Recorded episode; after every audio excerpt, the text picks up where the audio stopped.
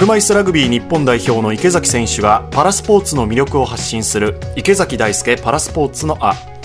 ゲストは先週に引き続きアテネオリンピック男子ハンマー投げ金メダリストスポーツ庁長官です。室伏浩二さんです。今回は室伏さんとオリンピックについてのお話です。佐々木舞音アナウンサーと伺っています。ではどうぞ。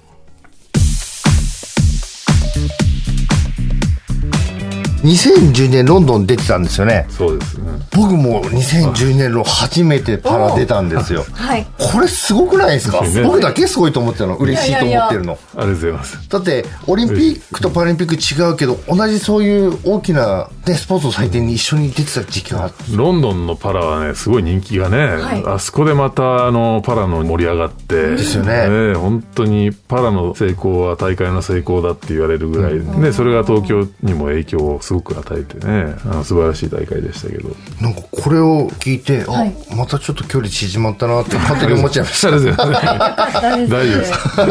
十分近いですからね。恐れ多いですよ。恐れ多いですよ、本当にもう。4回もオリンピックに出場されてその大会ごとのそれぞれ印象深かったこととか思い出とかって何かありますか？まあ、それぞれありますけども、は最初に2004年の時に金メダル獲得した時は29歳、ね30になる年で。次にあの2012年に8年経ってはい。またメダルを。それは38歳か。やはり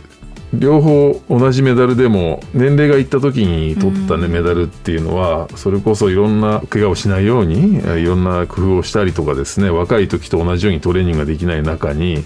そこに上手にピーキングを合わせて自分の持てる力を集約してで若い選手と競い合うだけの取り組みができたことはやっぱり違うね価値のメダルじゃないかなというふうに思います。すごく私たちにもこう印象的というか、感動を与えてくれてって覚えている大会ばかりなんですけど、若い時はメンタルのコントロールが難しく、はい年齢がいくと体の方のね調子を持っていき方が難しかったりとかですね。それぞれやっぱり違いますよね。年齢によってまうたん。自分の中の整え方っていうのも変わってくるんですね。もう、ね、年齢がいくともう体が衰えていますからね。それをこうどう克服しようとするかっていうことの方がメンタルのよりも難しいかもしれませんよね。体が整ってなければオリンピックもいけませんからね、はい。まあ、その通りですよね。だってでも4大会も出てるってすごいですよね。池崎さんも次のパリ大会で4回目のパラリンピック出場となるわけですけれども、えー、もうそんな経つんですね。はいもうなんかやってるとあっという間ですね。今日せっかく来ていただいたんで、もうアスリートの大先輩として、なんかください。なんか言葉を、アドバイス的な。出場の先輩としてはいも何かお言葉があれば、まだちょっと先ですよねそうですね、まあ 来年、来年、まあ1年ちょい。1年あるので、やっぱり体が大事だと思いますので、体と心を十分にエネルギーを充電して、それまではね、厳しいトレーニングもあると思いますけども、うんまずは十分に体と心を整えて、はい。ご自身がね、納得されるような競技を行うことだけだと思います。なので、まあ1年ありますのでね、時間まだあるので、充実した日々をそれまでにね、やっぱり送ってってもらいたいですね。その日っていうか、そういうに向けて、はい毎日が前向きで、ポジティブで、そしてね、キビキビした 生活というかね、なんかこう、回復力に富んだ毎日が充実されることをね、本当にまあ応援してます。ありがとうございます。なかなかその1年のステップを踏める人はいないわけですよね。まあそうですね。一つ一つ階段登っていくように取り組まれると思うので楽しんでいただきたいですよね一日一日をそういうそうですね。僕、今まで楽しんでやるって意味が分かんなかったんですよ。そうですよね。なんで辛い練習してあ辛いトレーニングしていつも体に刺激を入れて試合やって試合を楽しめとか何を楽しんでいるのかって全然分かんなかったんですよ。でもここ最近退任したケビン・オアヘッドコーチがその楽しさをやっと教えてくれたんですよ。でそこでちょっと気が楽になって、そのスポーツの楽しさ面白さ、まあそういうところを感じてプレーをすることが今回できたんですよね、まあその結果がちゃんと結果につながったっていう。あなんておっしゃったんですかそのケビンさん。もうとりあえず楽しめと。うん。もう言葉通りですよね。ああ楽しみなさいと。もうニコニコしてもいいから、もうやるときはやる休むときは休む、もちろん感情っていろいろあるじゃないですか、やられてる時とか負けてる時、勝ってる時の感情、集中力、まあ、そういうのもあるけどもう僕も言葉じゃなかなか説明できないんですけどその車椅子ラグビーってものを楽しんでやれと、楽しいって言ったらなんか楽してるってわけじゃないですけど、そういう感じではあるじゃないですか。でもそれはまずできないし、楽しいって言って友達とご飯行ってるような感じの楽しさでもないし、勝つか負けるかそこで真剣勝負しなきゃいけないのに何がそこに楽しさがあるんだとか、わからない中で、よし楽しもうって言って行った時すごく気持ちが楽になって、ねもう体が軽くなってやっぱりいつもの練習以上のパフォーマンスが出たりとか、楽しさってもう本当気持ち一つで本当そうですよ、変えちゃうものなんだなって。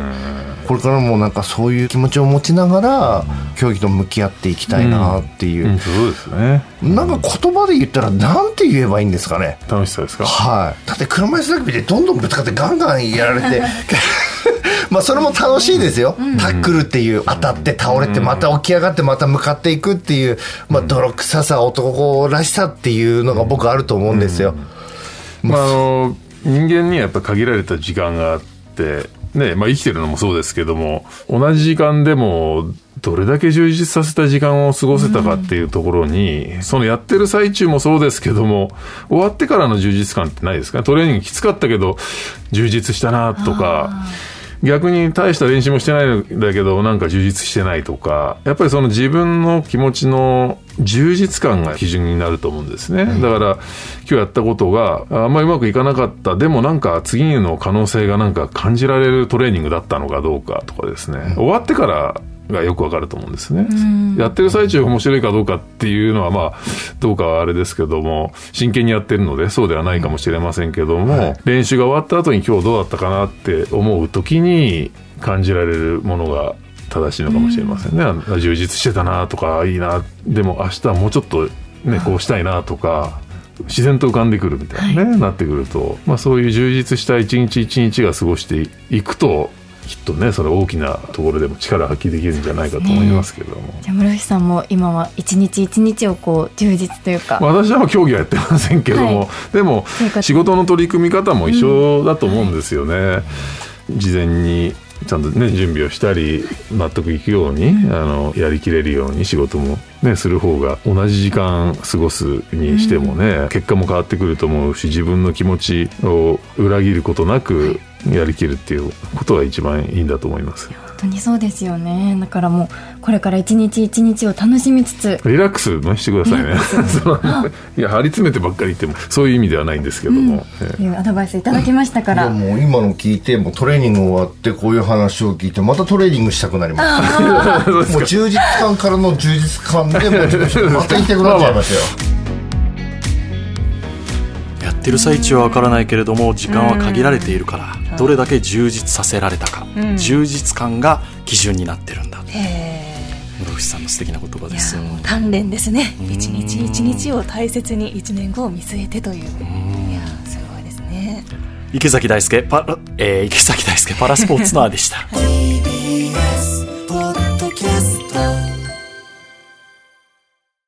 ねえねえモトブルって知ってる？もとぶるそうそうモトブルもとぶるそうそうモトブルモトブルそんな僕たちモトブルのレギュラー番組が始まりました。毎週日曜午後11時から配信スタート。歌あり涙ありの30分。ぜひお試しください